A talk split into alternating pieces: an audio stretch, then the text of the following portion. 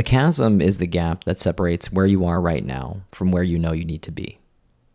The space between your thoughts and you clicking the submit button for an application to your dream company is a chasm. The space between your desire to tell someone what is exactly on your mind and you mustering the courage to actually tell them is a chasm. The space between you refining your sales pitch and contacting your first customer is a chasm.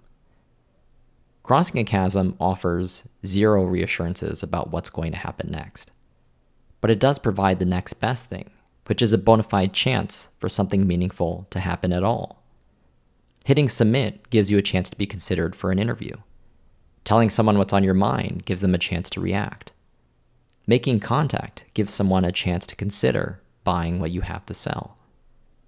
You may have noticed another important thing across all these examples of chasms. It's 0 or 1.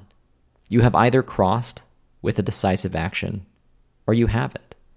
You hit submit or you don't. You speak your mind or you don't. You make contact or you don't.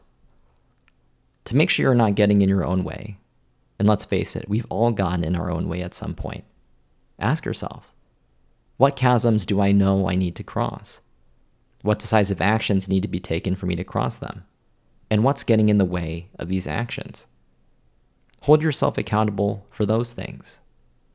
Yes, chasms can be extremely intimidating, but crossing them is exactly the kind of courageous act that opens doors to new possibilities. The more you can frame them as challenges to run towards versus run from, the better.